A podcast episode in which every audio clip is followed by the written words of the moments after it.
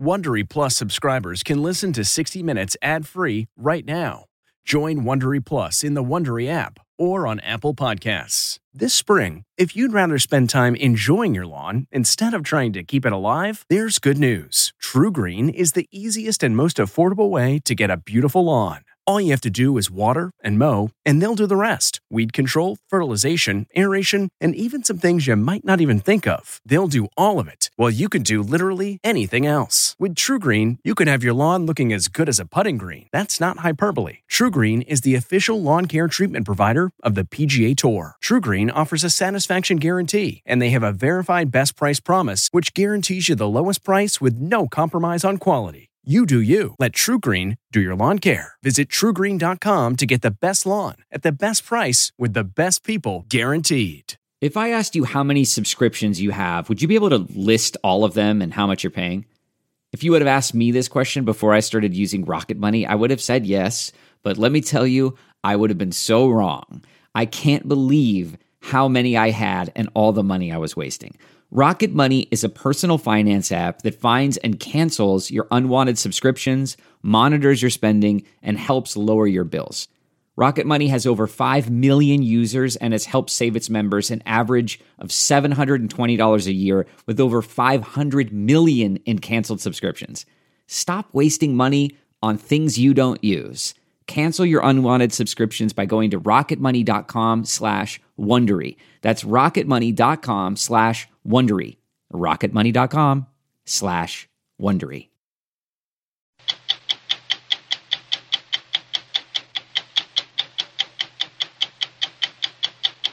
The Russian government is running a criminal syndicate. I mean, is, is that going too far? No. I think increasingly today, the Russian government is a criminal syndicate. It's a rogue state when it comes to cyber activity, and it's causing harm to countries, companies, and people throughout the world. Well, this is Omaha, Nebraska, and the FBI reported that the first infections they found were here in Omaha. And then you begin to see what? Show us. Well, you see where all the infected computers were um, that were part of this criminal network. Oh my goodness. Whoa. On what looks like a miniature football field, Baym pours a solution containing ciprofloxacin, or Cipro, a broad spectrum antibiotic. Then Baym drops E. coli bacteria at both ends of the table.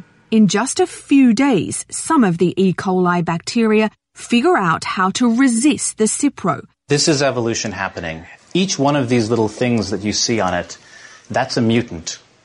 That's a mutant that's developed resistance and started to grow. The E. coli has already outwitted Cipro. In 12 days. These giant stone statues have fascinated and confounded visitors for centuries. Dutch explorers named this place almost 300 years ago when they spotted it on Easter Sunday. It has soul, it has life. They're alive. Absolutely. In the middle of the Pacific, Easter Island is very difficult for most people to reach until tonight. I'm Steve Kroft. I'm Lesley Stahl. I'm Scott Pelley. I'm Anderson Cooper. I'm Holly Williams. I'm Bill Whitaker. Those stories tonight on 60 Minutes. What's your next adventure? Everyone deserves a chance to do what they love. Pacific Life helps you reach financial goals while you go after your personal ones. Plans change over time, and your financial solutions can too. Pacific Life has a variety of financial solutions that can help you complement your life goals and passions while managing the uncertainties.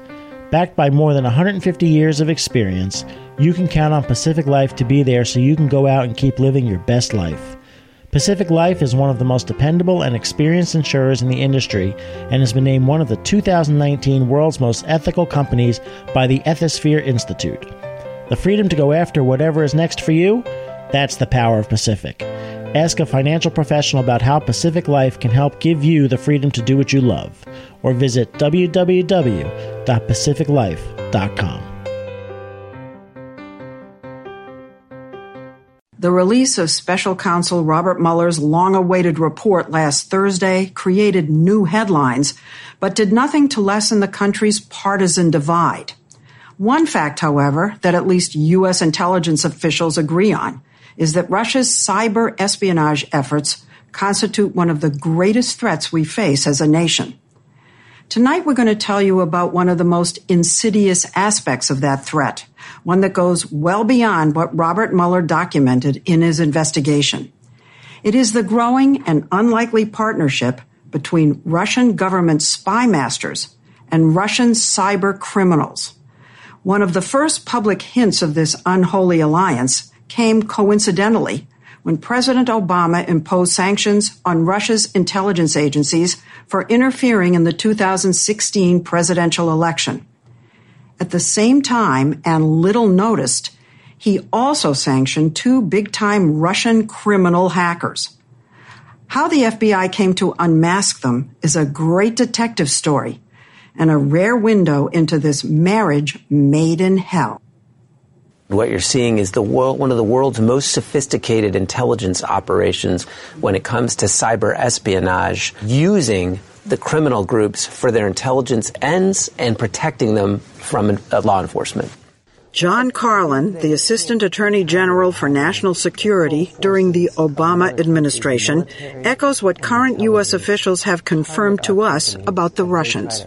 So the intelligence agencies are what, piggybacking on the criminal enterprise?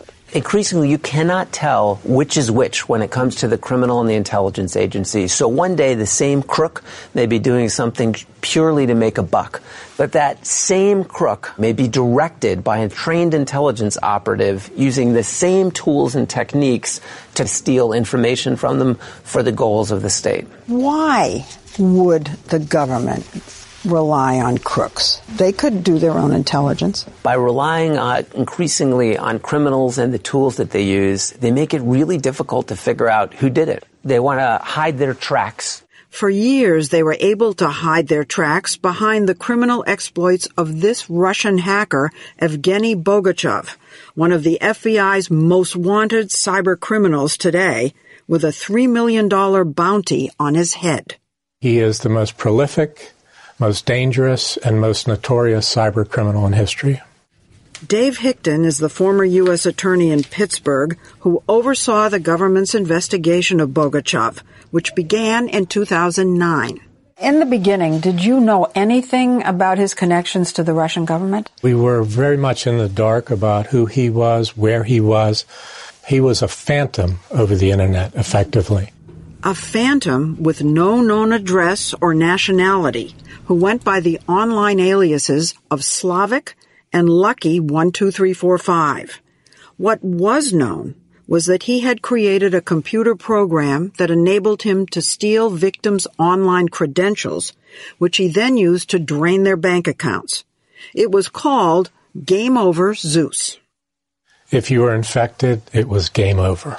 Did he just do individuals or did he go in and disrupt companies? Oh, both. Uh, you know, he was particularly prolific with banks and businesses at the time of payroll. To help identify Lucky 12345, the feds brought together cybersecurity experts from around the world, including Microsoft, which was already looking into this because so many of its clients had been hacked.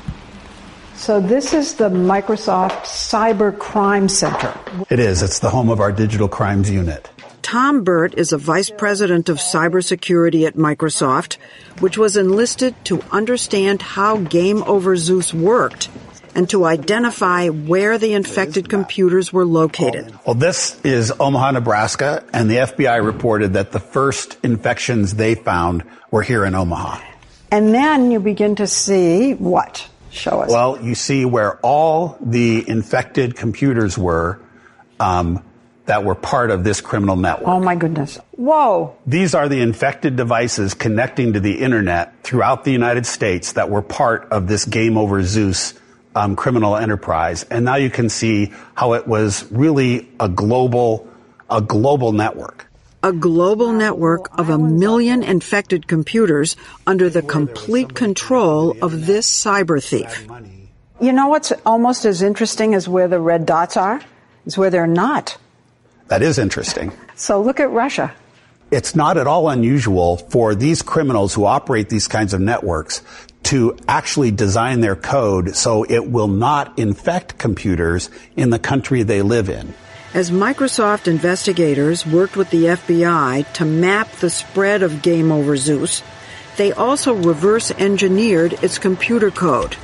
And what they saw stunned them. A thicket of interconnected infected computers around the world that made it nearly impossible to trace back to its creator, Lucky 12345. We looked at it and said, whoa, how do we stop this? And he was just hiding behind all of this. The Wizard of Oz behind everything. The very rich Wizard of Oz.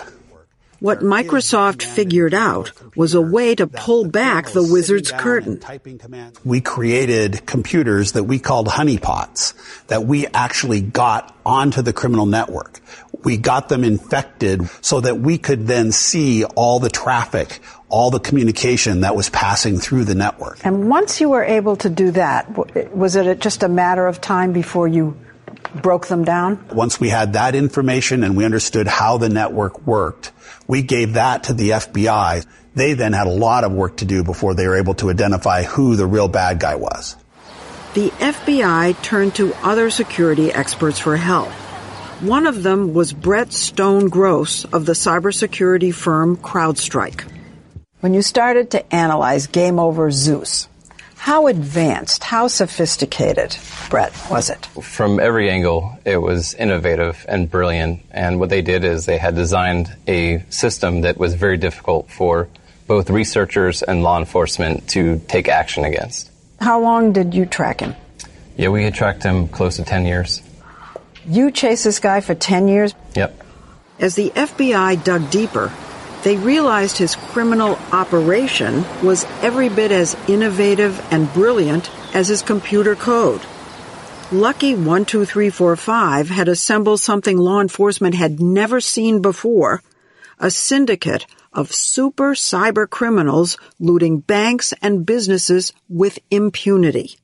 We were chasing a group of individuals which was known as the Business Club, which was a collection of some of the most skilled and dangerous cyber criminals in the world who had formed what was basically a 21st century uh, Mafia Don club for the internet. Did you ever determine how much money they actually stole? We stopped counting at $100 million in the United States. And I really think the answer is he stole as much as you can count. After years of investigation, they were no closer to identifying the mastermind until finally they got a tip from a source. So you really didn't catch him with whatever tools we have. You had to have a human being walk in like in the old days. Right. And this confidential human source came forward and said, I think this email address, which traces back to Russia, is going to be the ticket to find him. And that proved true because the email address was how Lucky 12345 communicated with his criminal syndicate. And by connecting many dots, the FBI was eventually able to identify the mastermind as Evgeny Bogachev, a raccoon-eyed 30-year-old whose last known address was here in Anapa, a Russian resort city on the Black Sea. Online photos show him on his boat with his wife and with his spotted Bengal cat in his matching pajamas. The feds finally had their man. Meanwhile, they had analyzed his computer server, where, says former Justice Department official John Carlin, they saw that Bogachev had begun searching around for targets outside his criminal activities. We saw them doing things like right before Russia was going to invade Ukraine, we saw that same network being used to collect information on Ukraine. And we saw terms like top secret or Department of Defense being used as search terms or queries. U.S. Department of Defense? Yes. Well, what other agencies was he looking into? There were queries targeting the FBI. And why the FBI? It seems like they were looking for information that they could use to then compromise or try to turn FBI agents. all of which led U.S. national security officials to conclude that Bogachev had become an asset of Russian intelligence, though U.S. investigators had no concrete proof of Moscow directing him. They would get proof in another case involving this Russian cyber thief, Alexei Belan, who was indicted in 2017, along with two Russian intelligence officers charged with directing him. According to the indictment, Belan didn't start working with Russian intelligence until after the U.S. asked Russia for help in arresting him for identity theft and other cyber crimes. This was a period where we were looking for cooperation from the Russians. Not only did they not help, they signed him up as an intelligence asset after we asked for help. so you identify him for them as a brilliant hacker, and then they sign him up to work for them the, the way they did with Bogachev? Yeah, not what you were looking for with cooperation, right? And then were you able to see that he was uh, working for intelligence, trying to gather information for the state? And that's the incredible detail in this indictment. And this is the first case we were able to show it. He's getting direct requests from Russian intelligence officers, and they are providing him secret information that he can use to evade detection and arrest. Belan then proceeded to commit one of the most far-reaching hacks ever from 2014 to 2016 into Yahoo, one of the world's busiest internet sites. That was gigantic, that Yahoo hack. People estimate 500 million to a billion uh, email uh, addresses. So the Russians have their eyes on half a billion plus people's computers and this guy's siphoning off money. They still let him be the, the crook that he wants to be, mm-hmm. but then they'll also use that same trove of information to target people they might be interested in for intelligence purposes people, he says, like business leaders and foreign government officials, in order to steal classified information or to search for something compromising to blackmail them, as documented in both the Belan and Bogachev cases. Are they the only two cases that we know about? If you look at the most wanted cyber criminals, it's a who's who of Russians. Now, you mentioned Putin. Is, is he aware of all of this? Has he personally sanctioned this kind of activity? There's no doubt that he is both aware of it and has personally sanctioned some of the activity. Wow. This is a kleptocracy. This is a government by theft. And the thing that matters the most is that you do what the Don wants, what the head of the crime family wants. And here, the head of the crime family is Putin. The Russian government is running a criminal syndicate. I mean, is, is that going too far? No, I think increasingly today the Russian government is a criminal syndicate. It's a rogue state when it comes to cyber activity and it's causing harm to countries, companies, and people throughout the world.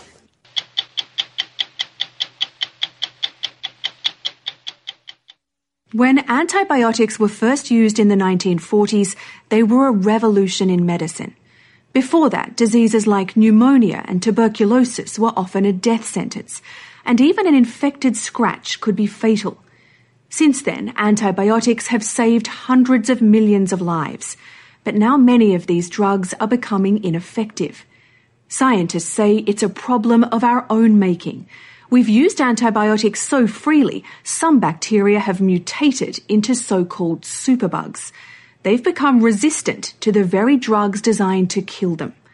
A study commissioned by the British government estimates that by 2050, 10 million people worldwide could die each year from antibiotic resistant bacteria. That's more than currently die from cancer. To understand the danger posed by superbugs, we start with the story of David Ricci. In 2011, at the age of 19, David Ricci volunteered to teach orphans in Kolkata, India. His walk to work ran alongside these train tracks. I remember the trains when they would pass by were just really close to you and had caught my sleeve and threw me in front of it. How far were you dragged for? Probably about 50 meters. And was the pain immediate?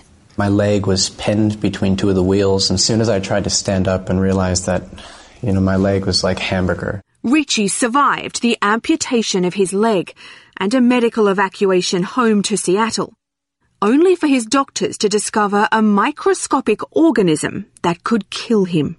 My doctor said, David, I need to tell you something really hard. Um, you have an infection we've never seen before. Doctors in the US hadn't seen much of this. They'd never seen it. They didn't. They didn't even know how to treat it. The infection growing inside Ricci's leg was caused by bacteria with genetic mutations that turned them into superbugs, resistant to 19 different antibiotics. His doctor told us that in desperation, he had to reach back in time to an antibiotic called colistin that was discovered in the 1940s. For decades, it was rarely used because in high doses it can cause irreversible organ damage. Ricci suffered kidney failure three times. What did it do to you? It felt like my organs were disintegrating. It just felt really, really strange, something I'd never felt before, like I was dying from the inside out. But after six months, the colistin helped beat back Ricci's infection, and he learned to walk again. We went to the neighbourhood where the superbug that nearly killed David Ricci was found in 2009, in Delhi, India. This is Old Delhi. Ramanan Laxminarayan is an economist and a senior research scholar at Princeton University. He's been tracking the rise of superbugs for nearly 20 years. He says what happened to Ricci was more than just bad luck. It was the result of our misuse of antibiotics. We took antibiotics for granted. We thought that we could use them like sugar pills, that they were safe, and that resistance was just something that biologists worried about that you'd never actually see in real life. You've called antibiotics a, a shared global resource. What, what do you mean by that? It's a lot like, you know, the fish in the ocean. If you fish, there's less fish for everyone else. So every time you use antibiotics, there's less effectiveness for everyone else. If there's a front line in the fight against superbugs, it's in places like this the neonatal intensive care unit at Chacha Nehru Children's Hospital in New Delhi. 60,000 Indian babies are dying every year from drug resistant infections. He's a little boy and he has, a, has an infection. Yes. Dr. Mamta Jaju told us the antibiotics she routinely used 10 years ago are no longer effective. That's forced her to use colistin the toxic last line antibiotic given to David Ricci. So he has an infection, and the only antibiotic that it's sensitive to is colistin. Colistin. That's the only antibiotic Yeah. that will work. Yes. And is he likely to recover? Yeah. So he's improving. He's improving. The baby is improving. He started opening the eyes, looking here and there, and hopefully by tomorrow we'll take him out of the ventilator. That's good news for this baby. But the World Health Organization warns our arsenal of antibiotics is running out, and we could be facing a post antibiotic era. Much of what we consider modern medicine depends on effective antibiotics. It's not just about newborns dying of infections in faraway places. Are there modern medical procedures that we take for granted that simply wouldn't be possible if we didn't have access to effective antibiotics? Everything that we think of, whether it's cancer chemotherapy, transplants, hip replacements, knee replacements, colorectal surgery, all of these require effective antibiotics to perform. To understand how quickly bacteria become resistant to even the most powerful drugs, we visited Harvard University biologist Michael Baym.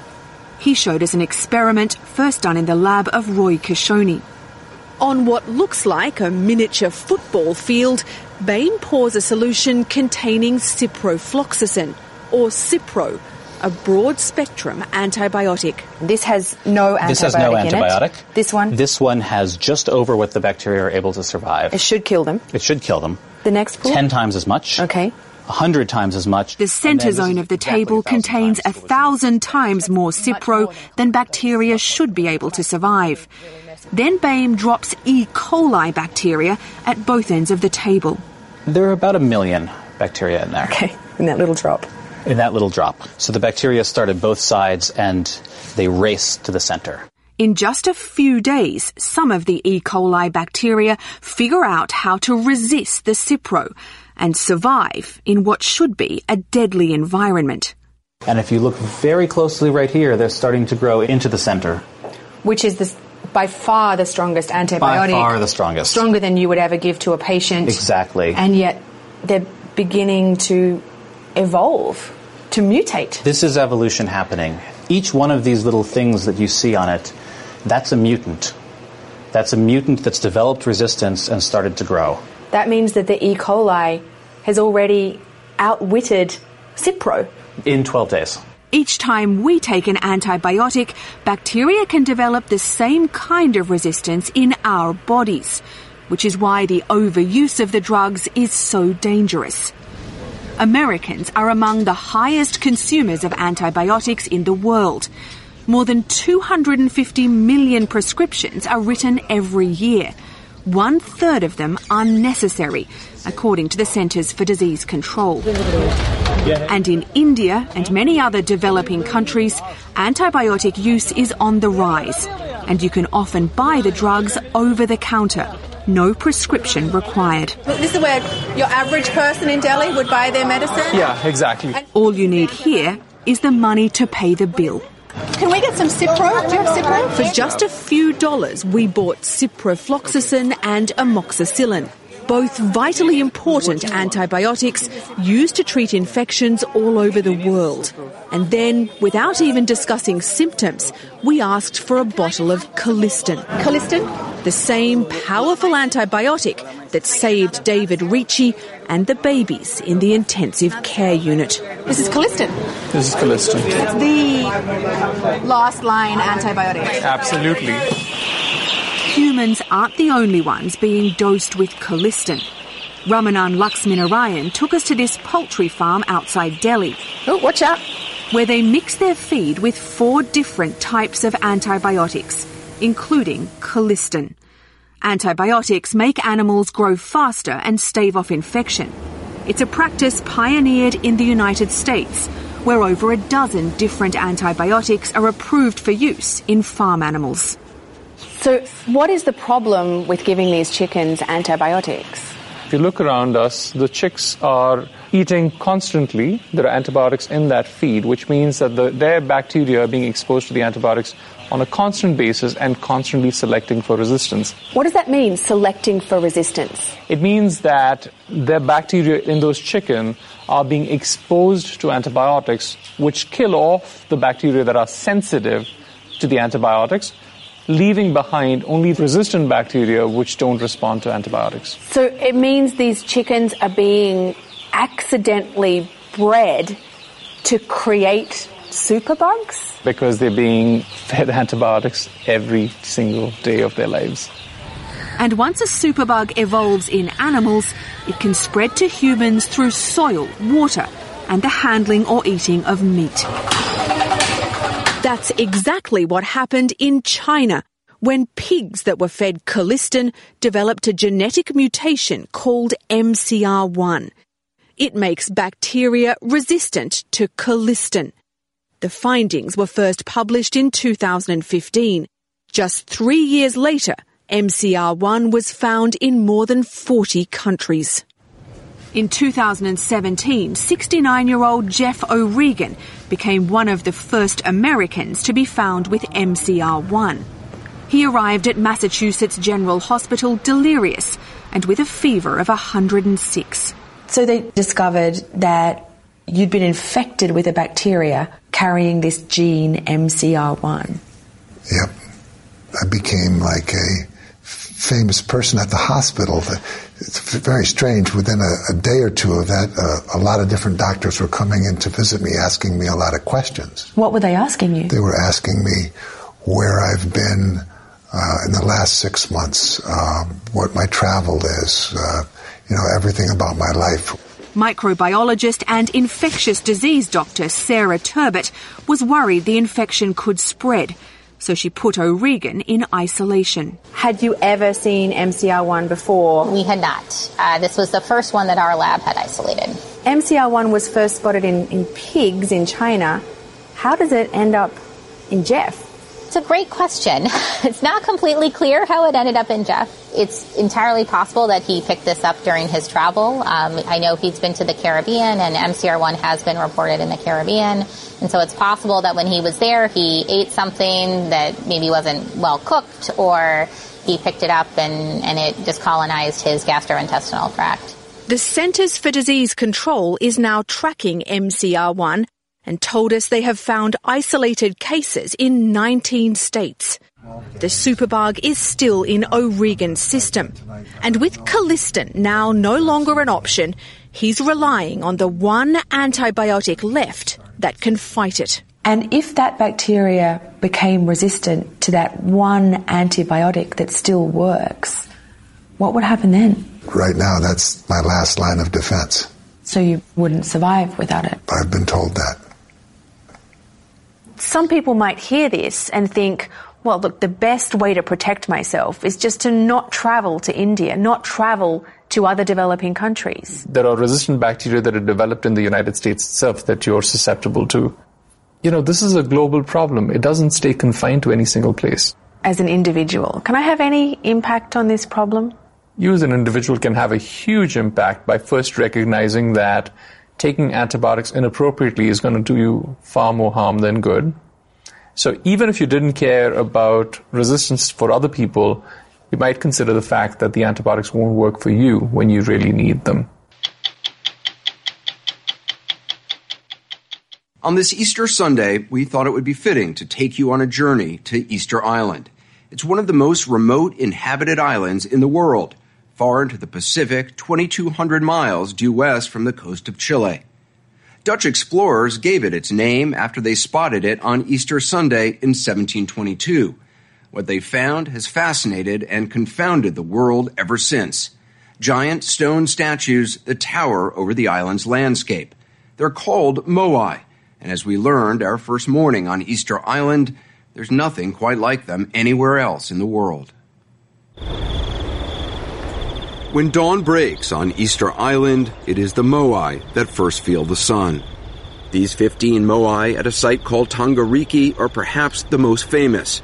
Carved out of volcanic rock, they're placed on a stone platform called an ahu. The tallest is nearly 30 feet. They stand, strange, silent sentinels, facing away from the sea, watching over the land and its people. At least a thousand moai can be found scattered across this island, which is about the size of Washington, D.C. Many more moai remain buried underground. To the descendants of those who built them, these are more than statues made of stone. They are immortal branches of an ancient family tree. The moai represent an ancestor, and we believe in ancestor that goes beyond this life, but is helping us guiding you. Is a Moai a, a distinct individual ancestor, or can it also be the family line of that ancestor? Both. Pedro Edmunds Paoa is the longtime mayor of the only town on Easter Island. So when you see the Moai today, it's not just something from the past, it's something that is alive, that has power right now. Yes. We indigenous people from this island believe in that. The indigenous people here believe their ancestors and family lines are represented by specific groups of Moai. Mayor Edmunds Paoa says his are at a site called Tahai.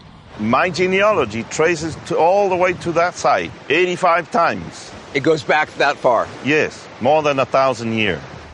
That is entirely possible. No one knows for sure the exact date the first people came here, but it's believed to have been somewhere around 800 to 1200 years ago. Archaeological evidence indicates they sailed from an unknown island in Polynesia, a dangerous journey across more than a thousand miles of open ocean. Those first settlers brought with them their tradition of carving, but they made much smaller statues. They also brought a belief in a mystical force called mana. How do you describe mana? What is mana? Mana is, uh, is, is, is, beyond description. Uh, if we were to describe it of today's language, is knowledge. Knowledge. Could be interpreted as wisdom, as um, an energy that gives you strength. Do the Moai still have mana? Sure. It has soul. It has life. They're alive. Absolutely. According to legend, when important islanders died, their mana flowed out of their bodies into the Moai. The mana is here. The mana is here. It's a hard concept for my small I mind know, to imagine. For, for human like you guys from the city, don't understand these things hmm. because you worry about working like disciplined animals. Those who believe in mana say it's not just in the Moai, it can be found in everything here. In the waves that constantly crash ashore, in the rocky soil, and in the green grass that blankets the island. These objects in the middle of what looks like a barren landscape, they speak to you.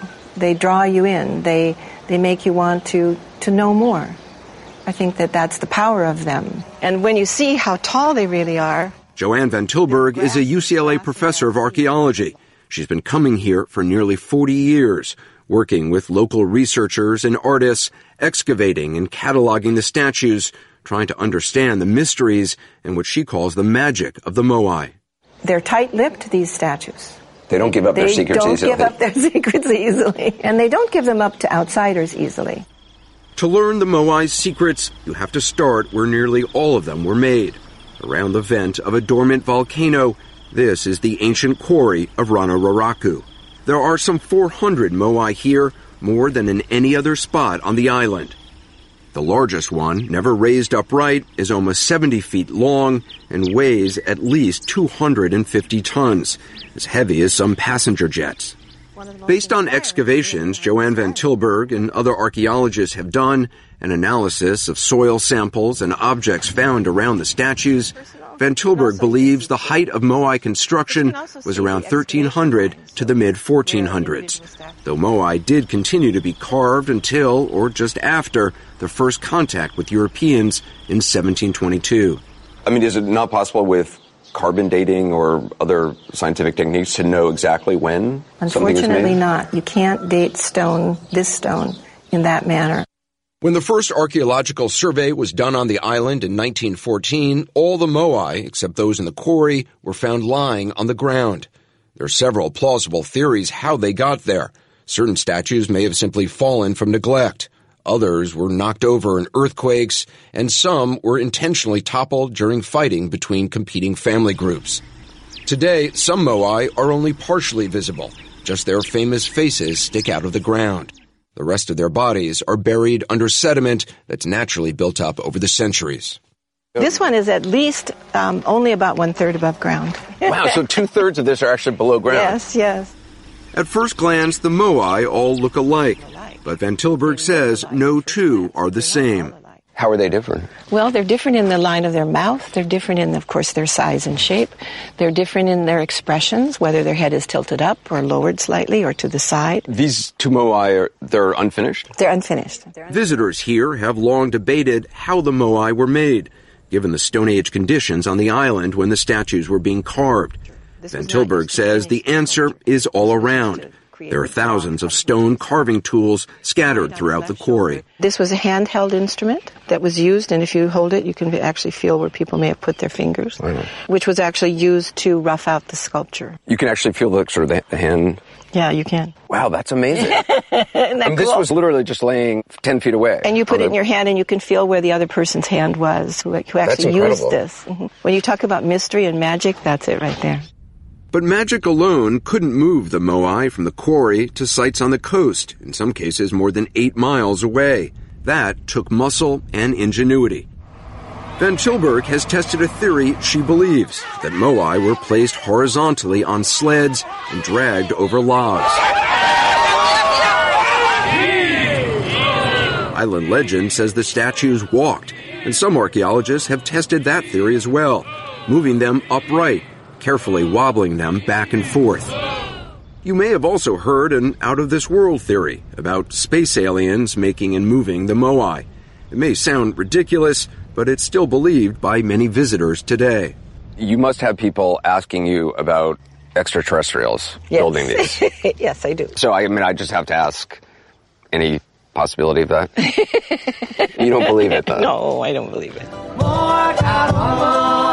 Easter Island was annexed by Chile in 1888. Half of the 8,000 people who now live here are Chilean immigrants. The other half are modern descendants of those original Polynesian settlers.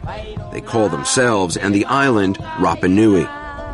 In 2017, Chile finally gave them control of the national park where the Moai and other important archaeological sites are located.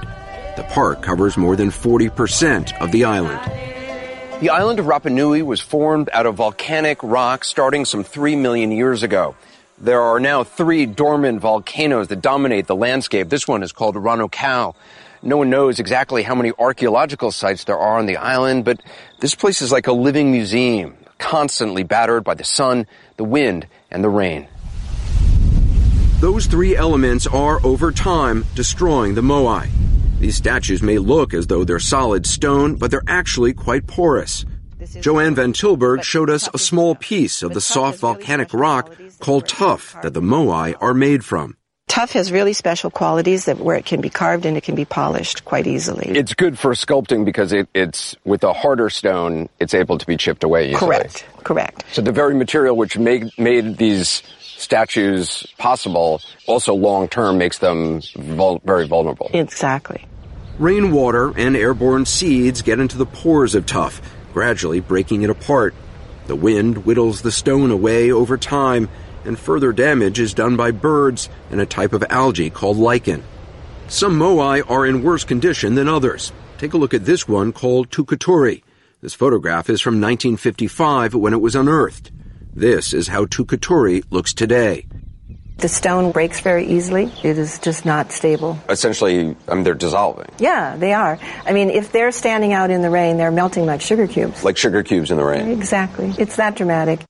In the 1990s, with help from the Japanese government, the 15 moai at Tongariki, which had fallen or been toppled over, were reconstructed, along with the stone platform they now stand on.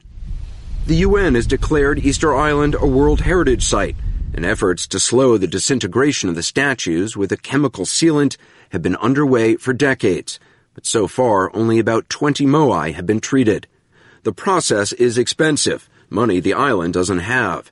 It's also not a permanent solution. The sealant only delays the inevitable. One day, these moai will likely disappear. Is there a plan, a, a conservation plan, an environmental plan for long term in the future? No. There's not. None. Uh. None at all. Mayor Pedro Edmunds Paoa is frustrated. There's a lack of consensus among the Rapa Nui about how to preserve the moai. And the island's infrastructure is under pressure from all the tourists who want to come see the statues. A few decades ago, there were only two incoming flights a week. Now there are two almost every day. Thank you. Cruise ships also make regular calls, just long enough for passengers to get off the boat, grab some souvenirs, and snap a few selfies. In all, 120,000 tourists visited last year. That's too much. If tourism continues to grow, is that sustainable here? No, it's not sustainable. Christian Moreno Pakarati is a historian who earns his living training tour guides. Do you have concerns about the impact of tourism? So, in material terms, uh, the community has never been better. But in general, it's much less friendly than it was some time ago. He says the more the island caters to tourists, the less like home it is for the people whose ancestors built the Moai.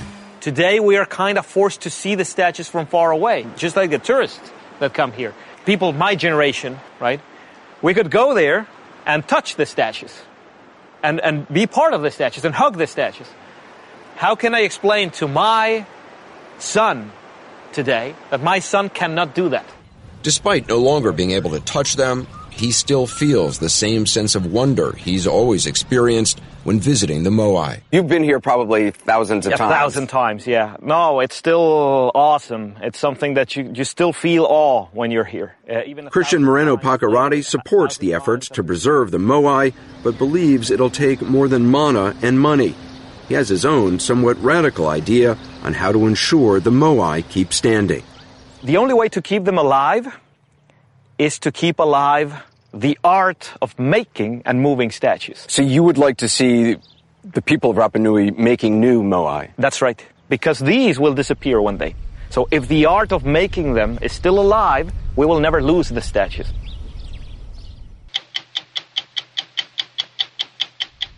This past week, as Christians began Holy Week and Jews approached Passover, the world was horrified as fire devastated the Cathedral of Notre Dame in Paris.